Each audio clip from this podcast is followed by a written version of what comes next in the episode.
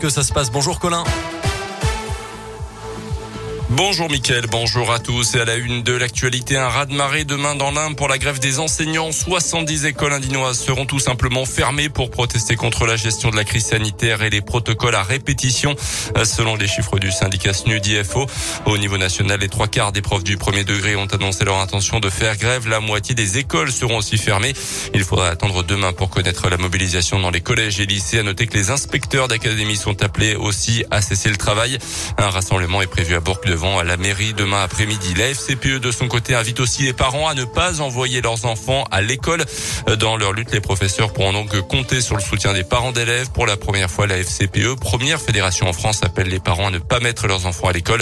Explication de Catherine Limousin, responsable d'une section FCPE dans la région. L'ensemble des parents d'élèves sont vraiment impactés par ce énième changement de protocole. Et euh, là, il était vraiment important de faire remonter tout ce ras-le-bol, ce mécontentement de la part des parents d'élèves il est important de se mobiliser tous ensemble à côté des enseignants pour réclamer ce qu'on veut. C'est des moyens humains. Et finalement, au bout du bout, on se rend compte que ce sont des enfants qui trinquent puisqu'ils ne sont pas dans des conditions euh, normales d'enseignement. Bah, voilà, les indicateurs ne sont absolument pas bons pour l'école dans sa globalité. Donc il est important de tous se mobiliser pour réclamer enfin une vraie politique d'accompagnement et plus de moyens pour l'école publique. Au niveau national, la FCPE continue de réclamer des masques, des capteurs de CO2 et des purificateurs d'air dans les établissements scolaires. Dans ce contexte, l'examen du projet de loi sur le pass vaccinal se poursuit au Sénat. Hier, la Haute Assemblée a supprimé la possibilité pour les patrons de bars, cafés et restos de vérifier l'identité des détenteurs du pass vaccinal. Le texte doit revenir à l'Assemblée nationale demain. Notez enfin ce record de contamination en 24 heures en France, près de 368 000 euh, selon les chiffres de Santé publique France. À retenir aussi aujourd'hui le début des soldes d'hiver. Ce mercredi, soldes déjà en cours depuis une semaine dans plusieurs départements du nord-est du pays. C'est parti pour quatre semaines de rabais jusqu'au 8 février. Dans le reste de l'actu, le drame avait particulièrement marqué la région. Un père de famille de Rérieux dans l'Ain, euh, tué dans un manège à Neuville-sur-Saône dans l'agglomération lyonnaise. C'était en mars 2018. Les nacelles de l'installation s'étaient affaissées d'un coup, tuant cet homme d'une quarantaine d'années. Accident qui avait fait aussi plusieurs blessés, dont le beau-fils de la victime qui se trouvait avec lui au moment des faits.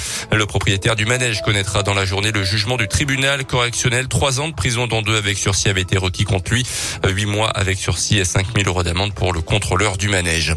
Bref, deux chiens maltraités sauvés par la SPA hier à Bourg. Les policiers sont intervenus en compagnie d'un représentant de l'association de défense des animaux chez un habitant qui était suspecté de mauvais traitements sur ses bêtes. Les deux chiens se trouvaient effectivement dans une petite cage en fer sans eau ni nourriture. Les sports avec le basket et la victoire. Après la victoire à Fos-sur-Mer en championnat le week-end dernier, place à l'Eurocoupe ce soir pour la GL. Les hommes de Laurent Leniam se déplacent à Bologne, troisième de ce groupe. C'est à suivre à partir de 20h30 en direct et en intégralité sur la web radio Gielbourg sur radioscoop.com. Et puis en tennis, Novak Djokovic admet une erreur humaine dans sa déclaration d'entrée en Australie.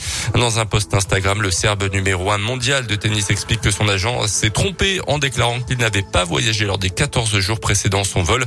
Il reconnaît une erreur de jugement lorsqu'il a reçu le mois dernier un journaliste de l'équipe puis participé à une séance photo avec des enfants alors qu'il venait tout juste d'être testé positif au Covid.